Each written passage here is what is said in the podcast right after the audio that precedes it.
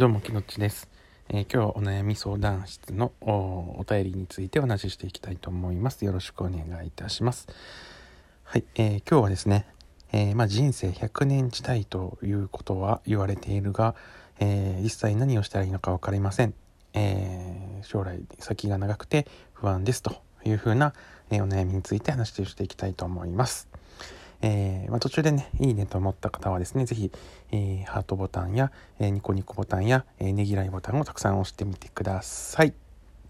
はい。えー、ということでですね、えまあ、人生100年時代、え将来に対しての不安はあるけれども、具体的にどうしていったらいいか分かりませんというふうな、えお悩みですね。えちなみに皆さんは人生100年時代という言葉を聞いたことはありますか？これいつぐらいですかね、えー、45年ぐらい前から言われ始めたのかなというふうに思います、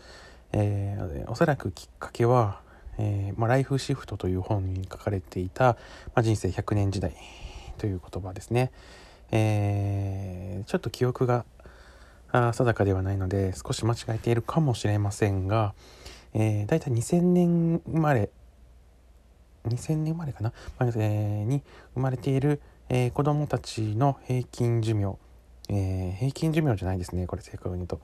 えー、2000年ぐらいに生まれた子どもの2人に1人は104歳まで生きる。というふうに言われていると、え、いう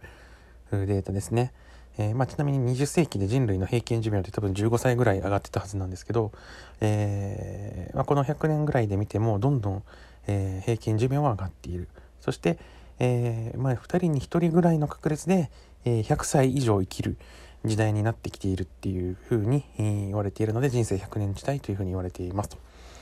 えでも先がわからない、えどうしていったらいいのか、えまあ、年金もらえるのかとかなんかそういうふうな思る方、え多いかなと思っているんですけれども、まあ、結構これもね僕の考え方でいくと、え結構シンプルで、えに考えてもらったらいいんじゃないのかなと思っています。えー、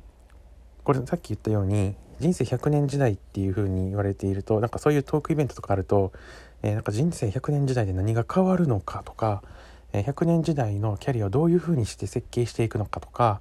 えー、まあ、一つの会社だけじゃなくてとか定年退職が何歳になるのかとかそういう話がばっかり、えされることが多いのかなと思うんですけどもうちょっと違和感感じました。でえー、っと僕の中でこれ大事なのは2人に1人ぐらい100歳まで生きるっていうデータですよね。これは多分医学的な、えー、観点とか科学的なデータで算出されていると思うんですけれども2人に1人は100歳まで生きるっていう時代に今自分は生まれて生きているっていうことなので、まあ、もちろんこれもね、えー、先のことなので変わるかもしれないですけど、えー、もしかしたらえー、50歳で 自分は死ぬかもしれないと、えー、あるいは1年後死ぬかもしれない、えー、そういう可能性もあるわけですよね。なので、え大事なのは、まあ、6、えー、80歳とか85歳ぐらいで死ぬんじゃないかなというふうな前提のもとで設計されている、えこれまでの常識を捨て去って、100歳ぐらいまで生きるとしたらこういうプランが描けた方がいいんじゃないかなという前提を持った上で、えー、とにかく一年一年一生懸命生きていくっていうね、えー、もうそれだけしかないのかなというふうに思っています。えー、もう一度言いますね。えこれまでの60歳定年とか、え85歳ぐらいまで生きるだろうから年金これぐらいもらってこれだけ貯蓄があった方がいいみたいな、え前提をもう全て、えー、捨て去って、えー、100年時代の、えー、何歳ぐらいまで自分は働こう85歳まで働いてそして、えー、資産をこうやって増やしていこうみたいな、え、プランニングイメージを持ちつつもあくまでもそれも前提なのでそうならなくても OK いいやぐらいな、えまあ、前提だけにしておいて、え、とにかく一年一年一生懸命生きていくと今を一生懸命生きていくっていうね、え、それしかないと思います。えー、なぜなら2人に1人は100歳まで生きられないんだからということですね。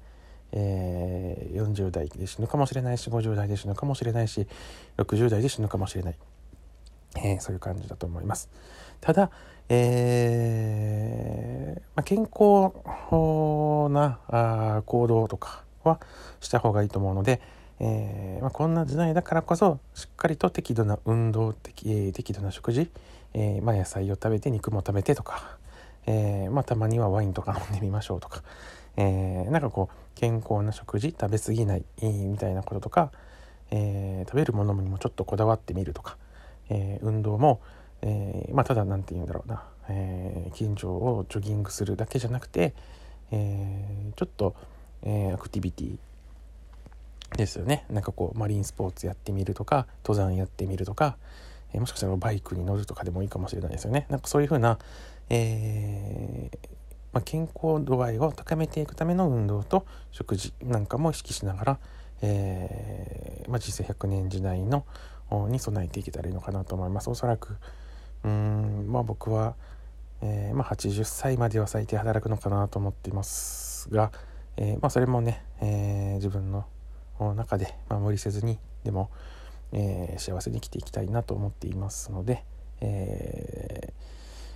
そういう感じで働きたいなと思ってますちなみに80まで働くとかね、僕は思っているんですけどうーん60歳定年の前提を捨てきれない人が80歳まで働くって聞くとえそんな時まで働くのとかえもうなんか体が疲れてるでしょうとか思うかもしれないですけど、えー、僕はそんなことを全然思ってませんと。あのイチローさんが言ってたんですけど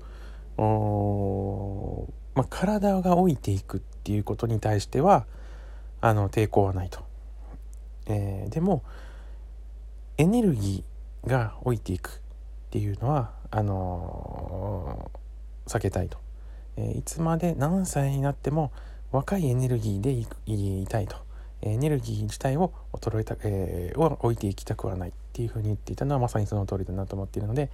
えー、まあ、死ぬその日まで若いエネルギーを持ったまま死ねたら、えー、まあいいのかなというふうに思っています。はいえーまあ、人生100年時代の、え先行き見通せない時代の中での不安をどう消すのかということなんですけども、え適度な運動適度な食事、えー、あとはまあこれまでの人生80歳85歳で寿命を迎える60歳定年みたいな当たり前をもう一気に捨て去って、えー、なんとなくそういう前提なんだろうなぐらいで思いながら1年1年頑張ってみるっていうねまあそれがね多分この100年時代と言われている、まあ、21世紀においてね、えー、いい考え方なのかなというふうに思っています。はいえー、改めて、えー、このキドッチチャンネル、えー、ぜひね、ハートボタン、ニコニコボタン、ねぎらいボタンをたくさん押してみてください。これすごくリアクションがモチベーションになります。えー、あと、ぜひね、チャンネルフォローまだの方がいたらですね、ぜひフォローもしてみてください。それではまた、えー、お会いしましょう。